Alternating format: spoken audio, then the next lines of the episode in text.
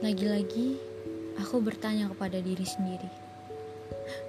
Dengan pertanyaan yang sama, seperti orang bodoh bertanya tentang aku di mana. aku ada di sini, ragaku saja. Tapi entah ke mana jiwa dan pikiranku pergi. Mungkin mereka mencari kenyamanan di tempat lain. Sangat lelah jiwa ini dengan raga yang terus dipukul tetapi berdampak buruk untuk jiwaku sendiri. Sudah lelah juga pikiranku memikirkan tentang hal yang membuatku pusing berkali-kali. Memikirkan tentang aku lebih baik mati atau tetap bertahan hidup dengan keadaan seperti ini.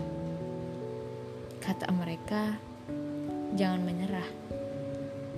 Berkali-kali aku sudah bertahan, tetapi lelah juga. Apa kamu merasakan hal yang sama dengan diriku?